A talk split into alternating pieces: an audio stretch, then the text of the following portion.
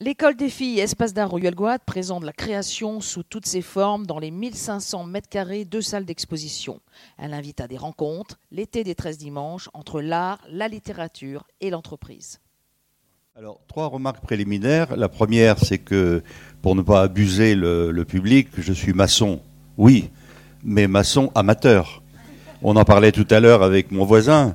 Euh, j'ai construit ma maison, c'est-à-dire que j'ai taillé 15 000 euh, pierres de calcaire mais j'ai mis 30 ans pour le faire, euh, à raison de mes loisirs. Euh, donc je suis un maçon amateur, mais de fait, euh, à la longue, on finit par savoir le métier. Bah, donc ça, c'est la première chose. La deuxième chose, c'est que, en enchaînant sur le propos de Madame, j'ai une phrase de Malraux qui me tombe dans la tête tout à coup, dans l'esprit. Malraux disait du faussaire, puisque vous avez parlé pas mal de cette question du faux. Euh, le faussaire, c'est quand même pas rien parce que, dit-il, c'est dans une formule à la Malraux, c'est un fabricant de siècles. Et il le dit, il le dit à propos de, du faux, euh, des faux Vermeer, euh, qui ont tellement défrayé la, chronique. Bah, il faut quand même le faire, c'est vrai, à ce niveau-là. Et donc, le faussaire est un fabricant de siècles. Donc, je livre cette formule de Malraux à votre appréciation. Et la troisième remarque qui va tout de suite nous mettre dans le sujet, c'est que bah, le propos que je vais vous tenir maintenant, euh, celui d'un philosophe, on l'a rappelé, on ne se refait pas, euh, est tout de même beaucoup plus austère, je le crains, que ceux qu'on vient d'entendre. Mais je vais essayer tout de même d'être le moins euh, barbant possible. Alors, mon livre s'appelle Le temps de l'art. Je suis donc effectivement philosophe, j'ai écrit une quarantaine de livres pour vous situer mon travail depuis tout de même pas mal d'années. Et euh, la réflexion sur l'art et sur euh, la création euh, constitue une partie importante de mon travail. Et je citerai en particulier, parce que ça me permet de renouer avec les conversations que nous avions tout à l'heure à table avec le précédent orateur. En particulier, j'ai écrit un livre sur le geste, dans lequel il est évidemment, qui s'appelle Philosophie du geste, également chez Actes Sud, dans, le, dans lequel il est beaucoup question de la main, de la technique, de toute de la classification des gestes techniques, notamment d'après l'œuvre euh, d'un grand anthropologue français qui s'appelle André Leroy-Gourand, qui est également un, technologue, et qui montre que toutes les techniques sont en réalité des percussions.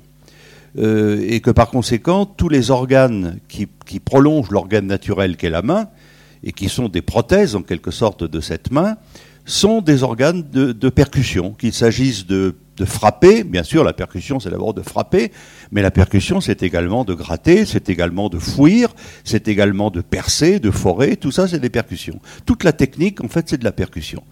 Euh, donc voilà, je dis ça en, parenthèse et c'est pour faire surtout le, lien avec euh, le propos sur l'artisanat qui, vous a été tenu et, auquel j'adhère d'ailleurs, je dois dire, euh, à, 100%. Donc je, je, travaille sur l'art et euh, mon dernier livre, qui est un livre assez, assez, assez gros, euh, Le temps de l'art, euh, a en quelque sorte pour, pour thème principal une sorte d'histoire réflexive, donc philosophique, de l'idée de création depuis le début de l'art moderne. Alors je voudrais m'expliquer d'abord par cette, en ce qui concerne cette notion d'art moderne. La plupart du temps, et à mon avis on a raison, dans l'usage courant. Quand on parle d'art moderne, on veut parler de l'art d'aujourd'hui, hein, de l'art contemporain. Ou alors on veut parler de l'art du XXe siècle. Ou alors on veut parler de l'art des avant-gardes. Moi, ce que j'entends comme, d'un point de vue historique, par euh, l'art moderne, c'est l'art autonome. C'est-à-dire un art qui a commencé à se penser lui-même comme une activité à part. Qu'est-ce que ça veut dire? Ben, Ça veut dire qu'on est conduit à la Renaissance. Parce qu'avant la Renaissance, l'art ne se pose pas comme tel. L'artiste ne se pose pas en majesté, si vous voulez. L'artiste travaille ad magnam gloriam Dei, pour la plus grande gloire de Dieu. les, sculpteurs du tympan de Moissac, qui est une, œuvre magnifique, une œuvre magnifique du XIe siècle, on ne sait pas qui l'a sculpté. On ne sait pas quels sont les nombreux artistes ou artisans qui, allez savoir, qui ont travaillé à cette œuvre. Mais personne n'aurait eu l'idée à ce moment-là de se dire je suis un artiste. Je fais une petite parenthèse dans ma parenthèse pour indiquer ceci, c'est que le substantif artiste est un substantif récent. Il remonte, le nom artiste, il remonte dans le meilleur des cas, et encore l'emploi est rare, vous ne le trouvez pas chez Diderot. Diderot parle de peintre, de sculpteur, de, poète, mais il ne parle pas d'artiste. L'emploi courant du nom artiste, du nom commun artiste, c'est le 19e. Donc c'est vous dire à quel point l'art, comme activité autonome, l'art avec un, avec un grand A, si vous voulez, est une notion des temps modernes. Des temps modernes. Et les temps modernes, tout le monde en convient, tous les historiens sont à peu près d'accord là-dessus, ça commence avec la fin du Quattrocento, la fin du XVe siècle, le début du XVIe siècle, un tout petit peu avant, dans le domaine des prémices artistiques, comme l'a montré notamment Erwin Panofsky. Mais avant, il n'y a pas d'art, ça n'existe pas. Il y a des imagiers. Il y a des gens qui créent des images qui sont la plupart du temps des images sacrées. Nous sommes dans le surnaturel, nous sommes dans le domaine du sacré. Et l'art ne se, ne se sépare pas de cet artisanat sublime car c'est un artisanat, puisqu'il n'y a pas de conscience qu'on est un artiste. Cet artisanat sublime, quel artisanat religieux. Et qu'est-ce qui se passe justement au moment où se déclenchent les temps modernes, avec la Renaissance, avec les grandes découvertes, avec euh, le, avec le, commencement, si vous voulez, de, la mentalité scientifique euh, qui, va, qui va conduire à Galilée et Descartes, qu'est-ce qui se passe à ce moment-là? Il se passe tout simplement une laïcisation considérable du monde. C'est-à-dire que le sacré n'est plus la référence. Les hommes ne vivent pas dans l'idée d'un temps éternel, d'un temps impavide, qui est le temps précaire cependant, à la fois éternel parce qu'il est mesuré au divin, et précaire parce que la moyenne d'âge, la moyenne d'espérance de, vie de l'époque, c'est 20 ans. 20 ans, est-ce que vous vous rendez compte? Et cette moyenne d'espérance de vie de 20 ans, va progresser très lentement. À l'époque de Rousseau, Rousseau en parle dans Émile, la moyenne est de 21 ans et demi. Alors vous me direz, le chiffre est un peu faux, ou en tout cas un petit peu biaisé dans la mesure où il, où il incorpore les, morts d'enfants. Et, les morts d'enfants, évidemment, c'est pléthorique. Euh, les, enfants qui ont eu le chance, qui ont la chance d'atteindre 5 ans, on peut se dire, bon, ils vont peut-être aller jusqu'à 30, 40 ans. Mais la plupart des enfants, la plupart des femmes ont des, enfants qui sont morts-nés. Donc ça fait chuter considérablement euh, le niveau de vie. Mais c'est vous dire le niveau de précarité dans laquelle, vit l'humanité occidentale à ce moment-là. Et, donc ben, vous avez une sorte de duo, vous avez une sorte de dialogue entre d'un autre côté cette vulnérabilité, cette précarité mortelle des, des sociétés, et puis d'autre part la transcendance. Finalement, que vaut cette vie? Pas grand-chose, c'est une vallée de larmes. Et donc, il faut déjà se préparer à la vie éternelle. Donc, l'art moderne, l'art des temps modernes, commence à partir du moment où l'humanité se dit, ben, au fond, on a quand même un peu la vie devant soi. Il y a un, petit, il y a un vent d'optimisme qui est celui de la science, qui est celui des techniques, qui est celui de la navigation, qui est celui des grandes inventions, euh, qui est celui de l'art. Et de l'art considérablement rémunéré. Euh, parce qu'il euh, ne faut pas oublier une chose, c'est que le marché de l'art, bien sûr, il a des formes aujourd'hui qui sont incomparables, mais le marché de l'art, il commence dès la Renaissance. Euh, les, princes italiens de la Renaissance, qui sont d'ailleurs très souvent aussi des ecclésiastiques, des cardinaux, de la curie romaine, euh, paye les grands artistes très cher. Euh, euh, Michel-Ange se fait, se fait, prier par le pape pour venir sculpter les esclaves du tombeau de Jules II. Il se, fait, il se fait prier et finalement il finit par obéir parce que le pape lui envoie un légat qui lui dit si tu viens pas, je t'arrête. Hein? Donc c'est dire à quel point les formes de pression, les formes de, financement excessives déjà finalement, euh, existait euh, dès cette époque. Cette époque donc que je caractériserai, ce sera le, début de mon propos, mais rassurez-vous, je tiendrai le temps, j'essaierai de tenir le temps. Ça, se caractérise par, le, par le euh, comment par la formule suivante. Pour la première fois, à la fin du XVe siècle, l'art est une activité particulière, spéciale, spécifique dans la société occidentale. L'art n'est plus fondu dans autre chose que lui. Et par conséquent, il prend conscience de lui-même. Et ce que j'ai voulu montrer dans mon livre, c'est que le moment où cet art prend conscience de lui comme une activité autonome, qui n'a de service à rendre à personne, qui n'ait commise cette activité à aucune fonction obligatoire ou forcée, eh bien, cette activité, elle se propose en même temps comme la naissance occidentale de la conscience. Pour la première fois, la conscience humaine euh, n'est plus, si vous voulez, simplement une sorte de reflet tremblant de la divinité. L'homme prend conscience de lui, l'homme sait qu'il peut créer des œuvres, je dirais, à l'égal de Dieu. À l'égal de Dieu, bien sûr, pas à la même échelle. On n'est pas dans l'identité, on est dans l'analogie.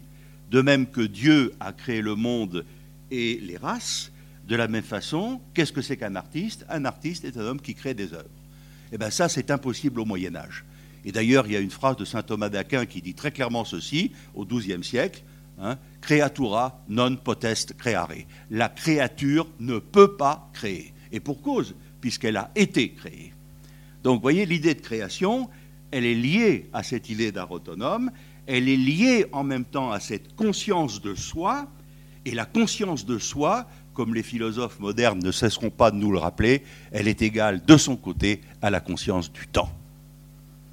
Les hommes du Moyen Âge n'ont pas conscience du temps parce qu'ils sont dans une précarité telle, dans une nullité telle de leur existence, qu'elle n'est rien mesurée à la véritable réalité qui est la réalité divine de la transcendance. À partir de, des temps modernes, les hommes ont une conscience que leur existence est dans le temps, elle est inscrite dans le temps, et que s'inscrivant dans le temps, elle est liée à une expérience qui va progresser, à une conscience de soi qui va elle aussi se raffermir, et bien entendu, de façon générale, à l'idée de création. Alors, la, conséquence qui en découle, quelle est-elle? Et c'est un petit peu la matière de mon livre, euh, d'explorer tout en essayant de me demander ce que c'est que l'époque. Mais je ne veux pas faire trop de parenthèses, si vous voulez, on y reviendra si on a un petit peu le temps tout à l'heure. Qu'est-ce que c'est qu'une époque? Alors, faute, encore une fois, de m'y attarder maintenant, je dirais que je me suis intéressé à plusieurs époques modernes.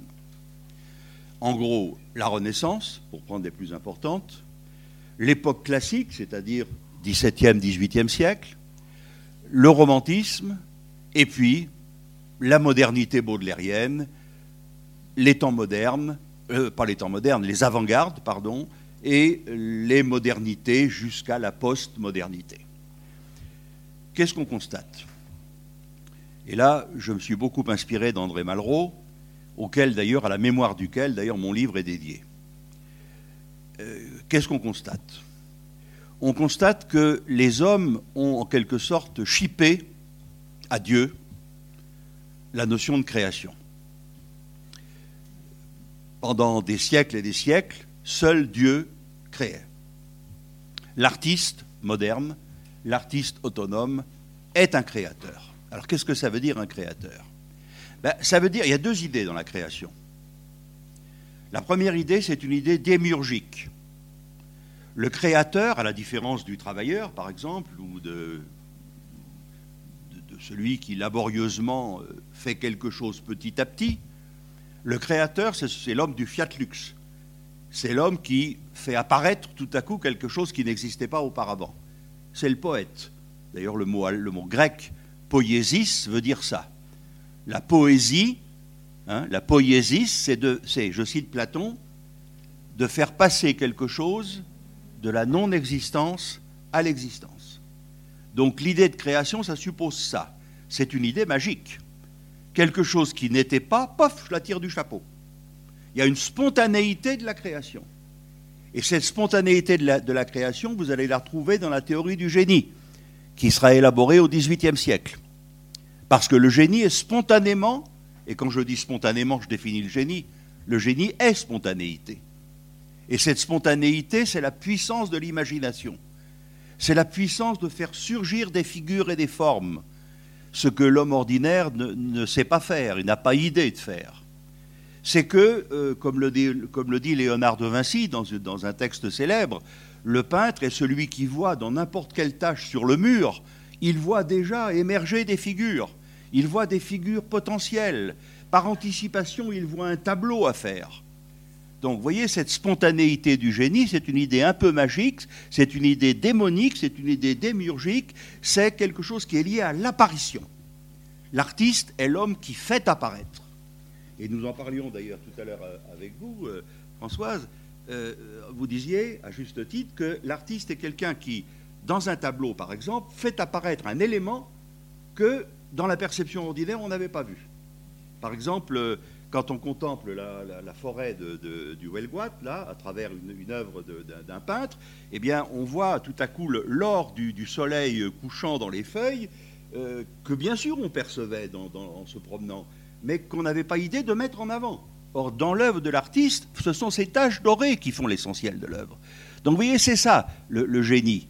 Le génie, c'est cette puissance créatrice qui est liée à l'imagination et qui fait que tout à coup, vous voyez apparaître, comme par magie, j'insiste, quelque chose qui auparavant n'était pas. Le deuxième élément du génie que la Renaissance va thématiser, et qui va s'ajouter à cette puissance démiurgique, à cette spontanéité de l'imagination créatrice, c'est, c'est la culture, c'est la culture générale. Par exemple, Alberti, dans son De Pictura, dans son traité de la peinture de 1435, euh, définit un personnage qui n'est plus le Faber, qui n'est plus euh, l'ouvrier, euh, qui n'est plus l'artisan, mais qui est celui qu'il appelle le doctus pictor, c'est-à-dire le peintre philosophe. Sachez que en 1750 encore, Nicolas Poussin, notre grand peintre français, notre grand classique, dans son autoportrait de 1650, se peint avec dans la main un volume, si ma mémoire est bonne, de Platon. Donc il se pense, lui encore, comme, euh, comme peintre philosophe, comme doctus pictor. C'est-à-dire que vous avez dans l'art, dont la peinture est le parangon, hein, quand on dit l'art, c'est comme ça, depuis la Renaissance. Quand on dit l'art, c'est pas l'architecture, c'est pas la peinture, c'est pas la sculpture, c'est pas la musique. Quand on dit l'art, on pense d'abord à la peinture. L'histoire de l'art, c'est d'abord l'histoire de la peinture. Ça, ça demande véritablement ça, suscite considérablement l'interrogation. Comment se fait-il que la peinture ait ravi pour elle-même le, substantif presque en valeur absolue de l'art? Or, euh, l'art, ça consiste justement euh, à euh, montrer un monde qui n'est pas le monde réel qu'on va copier, qu'on va recopier, parce que ça n'a pas d'intérêt, mais qui est un monde rival de ce monde. Donc finalement, Qu'est-ce que c'est que la création? Qu'est-ce que c'est que le génie? C'est la puissance de faire des mondes. Et je suis très impressionné de voir que des théoriciens contemporains, et en particulier euh, des théoriciens euh, américains, que par ailleurs, personnellement, je n'aime pas beaucoup, parce qu'ils ils, enfilent également beaucoup de platitudes, mais en, tout cas, il y en a un qui s'appelle Nelson Goodman, qui, à mon avis, est celui qui est philosophiquement et de loin le plus profond et le plus intéressant, et Nelson Goodman a écrit un bouquin justement sur ça, sur cette puissance de faire monde. L'artiste est celui qui est en puissance de faire monde. Et ça, c'est tout ce que nous dit Malraux également euh, dans, euh, dans, sa métamorphose des dieux. Hein. La création, c'est la capacité de créer un monde. Et de ce point de vue-là, il y a une grande analogie avec Dieu. Alors vous me direz, le paradoxe, où est-il? Ben voilà le paradoxe, et c'est celui que Malraux met en évidence, et qui fait aussi le thème de mon livre, c'est que d'une part, les créateurs, entre guillemets, modernes, qui ne sont plus sous l'obédience du sacré, vont d'une part se penser à l'égal, pas à l'égal, non, n'exagérons rien, euh, ce n'est pas des Pygmalions, euh, ce n'est pas des Prométhées, mais ils vont se penser, disons, par analogie quand même avec la création divine. Et ils vont faire plus que ça. Ils vont vouloir imiter le geste divin, c'est-à-dire faire apparaître fiat lux, la spontanéité de l'imagination créatrice. Mais en même temps, ils vont refuser complètement le monde du sacré, parce que le monde du sacré leur interdirait d'être autonomes.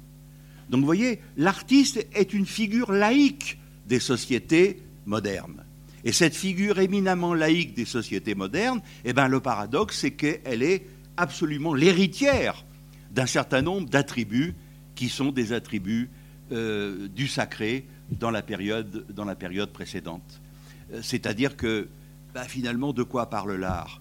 L'art parle de la transcendance, il parle du sens, il parle de la destinée humaine, il parle de choses qui auparavant étaient l'affaire du sacré, l'affaire du surnaturel.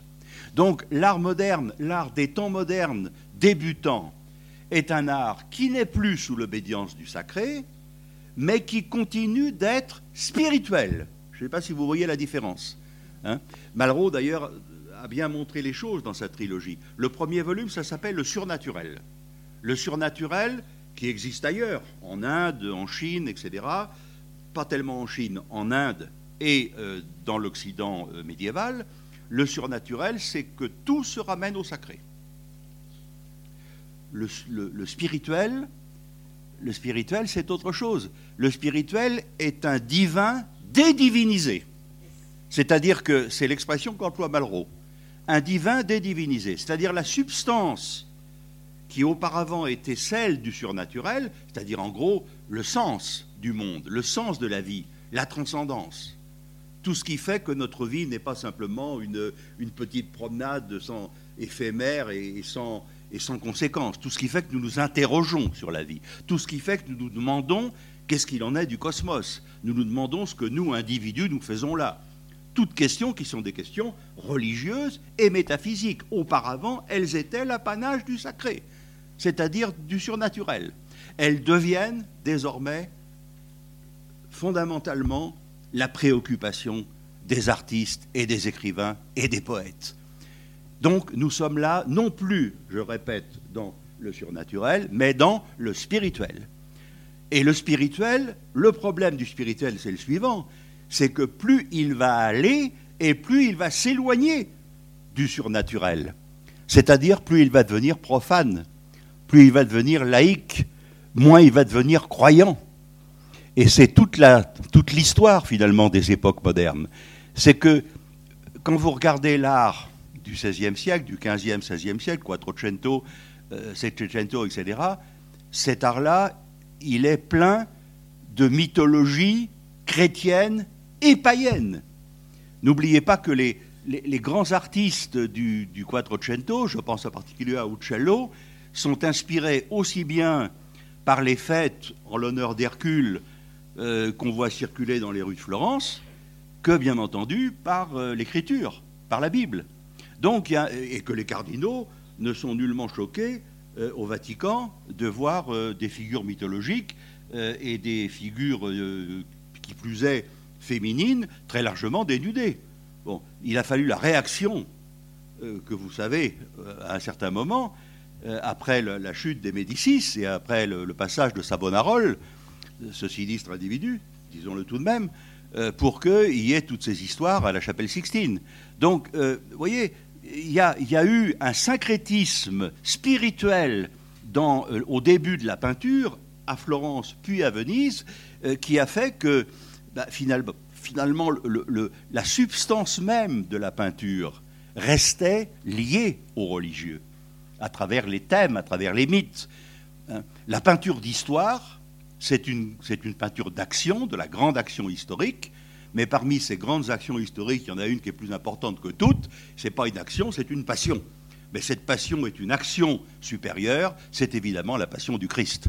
Donc les deux grands thèmes qui inspirent on peut dire, la peinture occidentale, euh, disons, jusqu'à Delacroix, jusqu'au combat avec l'ange euh, de, Paris, n'est-ce pas ces, deux grands thèmes sont d'une part la passion, d'une part donc les thèmes bibliques, et d'autre part les grandes actions historiques du, type, je sais pas moi, le, couronnement de, Charles II ou tout ce que vous voulez. Hein. donc euh, voilà la substance de cet art autonome, de cet art des temps modernes, reste empruntée aux religieux, tout simplement parce qu'elle est accrochée à une transcendance.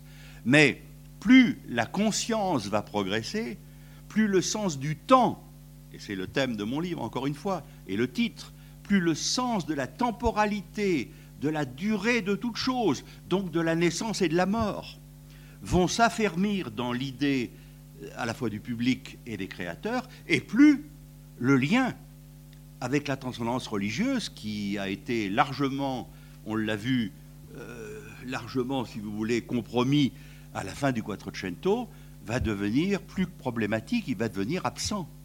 Et cette absence, elle va poser problème, elle va créer un vide.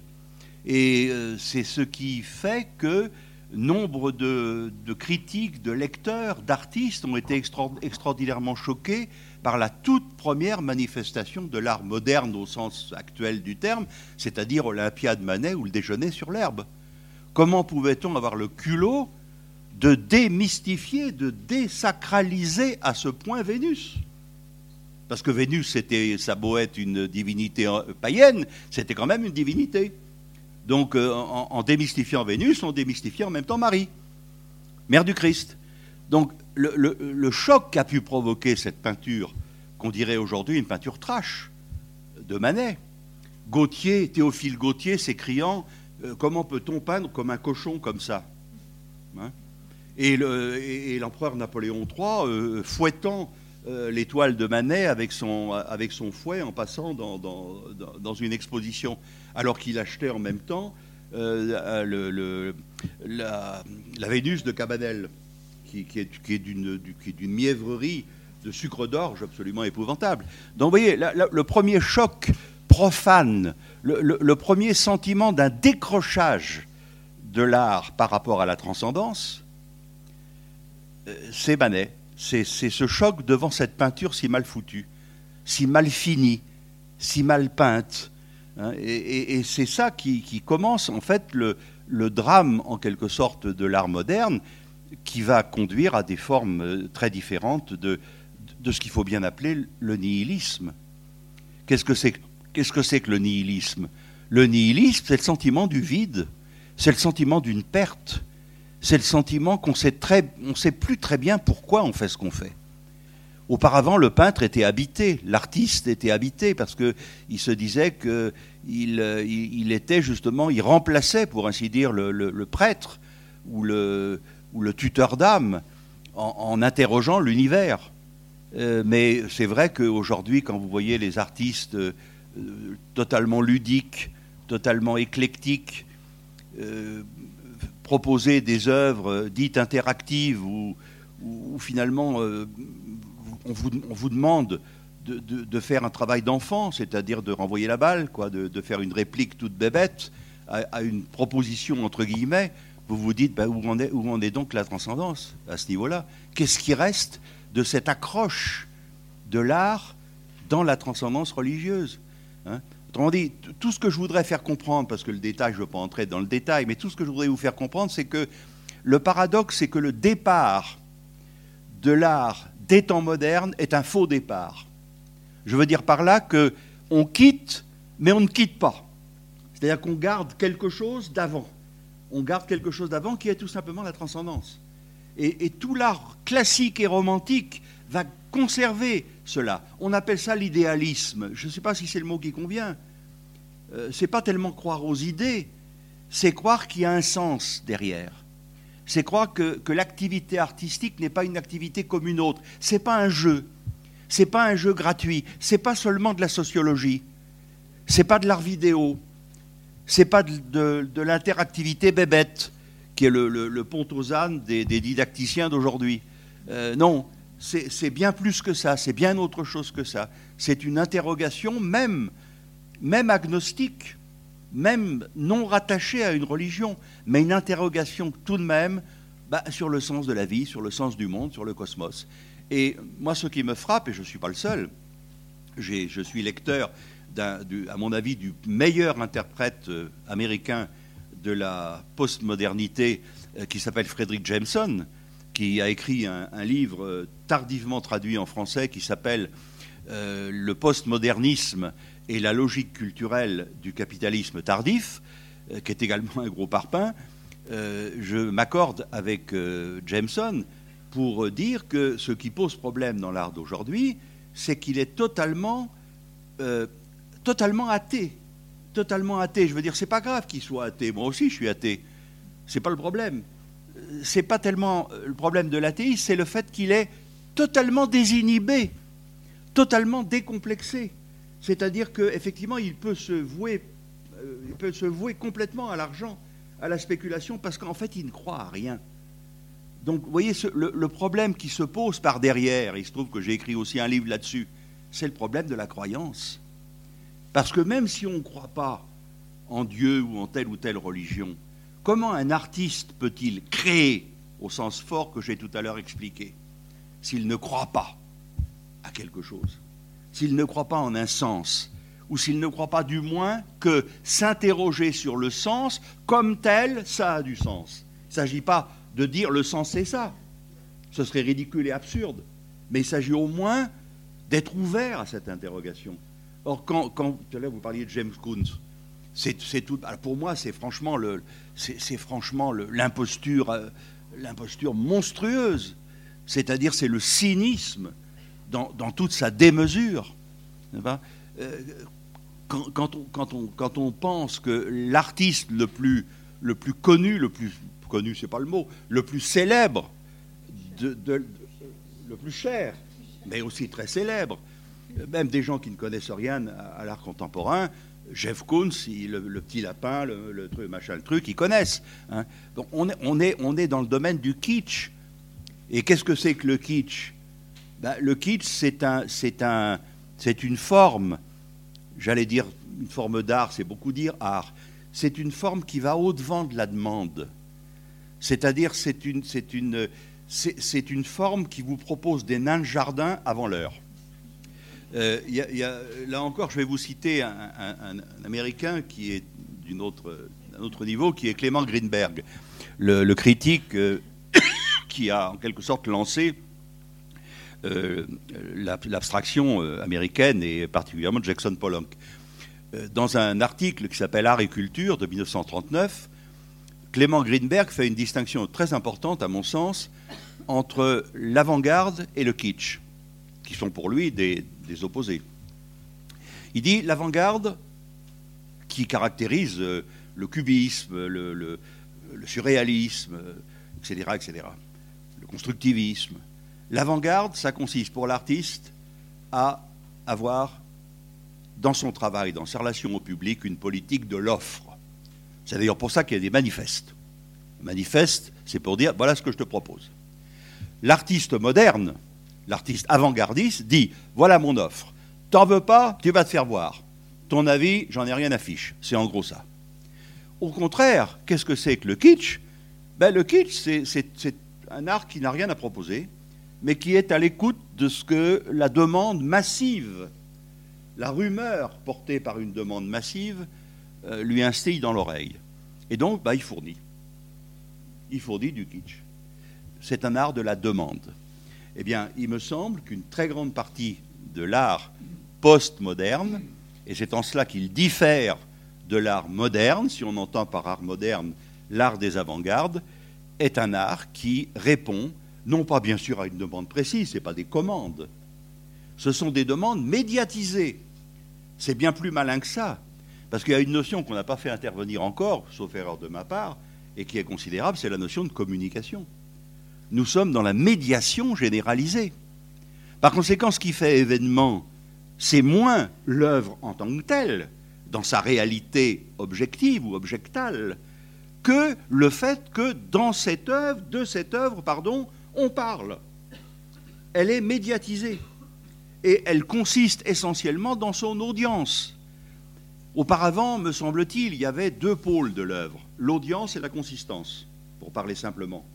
La consistance, c'est ce que l'œuvre bah, dit quelque chose, quoi. Elle a, elle du fond, comme on dit. Elle consiste en quelque chose. Elle consiste par soi et en soi. Bon, sans quoi, c'est pas la peine d'en parler plus. Et l'audience, bah, c'est que quand, il y a une justice, une œuvre consistante a de l'audience. Il y a les deux. Bon, aujourd'hui, il y a des œuvres inconsistantes, rigoureusement inconsistantes, qui jouissent d'une audience absolument démesurée et excessive. Donc la rupture, à mon avis, par rapport aux avant-gardes et par rapport à l'époque moderne au sens la plus récente, donc ce que j'appelle la postmodernité, elle est là. C'est qu'il n'y a plus d'interrogation fondamentale sur le sens, il y a une rupture par rapport à toutes les formes de transcendance. Il y a euh, un parti pris de kitsch que vous trouvez dans un nombre considérable d'œuvres, et pas simplement des œuvres euh, pop. Euh, tout ça, c'est peut-être aussi, d'une certaine façon, l'héritage de Duchamp, de Marcel Duchamp, mais on n'a pas le temps d'en parler. Hein.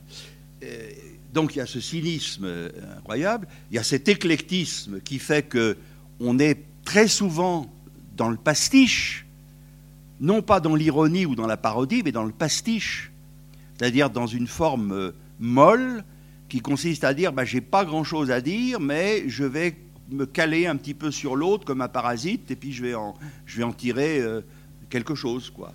Le pastiche.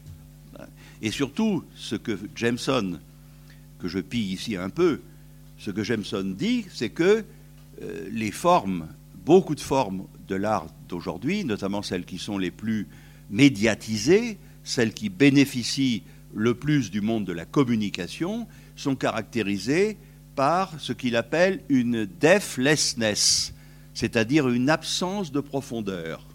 Je ne sais pas si je prononce sûrement très très mal. Euh, une absence de profondeur. Deathlessness, c'est-à-dire une superficialité. Vous pelez ça comme un oignon. Il n'y a pas de fond. Il n'y a pas de fond parce que c'est ludique, parce que c'est gratuit. Voilà. Alors, moi j'appelle ça du nihilisme, hein, et le nihilisme, il a commencé déjà il y a plusieurs, euh, plusieurs décennies c'est-à-dire une sorte de sentiment du vide, une sorte de sentiment euh, que la question du sens ne se pose plus, mais que les hommes cependant en souffrent inconsciemment, qu'ils vivent mal, et que bah, ils sont capables d'avaler un petit peu toute chose. Et là, je rejoindrai encore une fois euh, euh, Monsieur Payan, parce que ce qu'il a dit sur le monde d'aujourd'hui, je le partage en grande partie. Je partage à la fois son optimisme, mais aussi certains aspects d'inquiétude. Je ne parlerai pas de pessimisme, ce serait trop, trop dire, parce que je pense que, de même qu'il y a eu une naissance de l'art, je pense que l'art euh, ne cesse pas de, naître et renaître.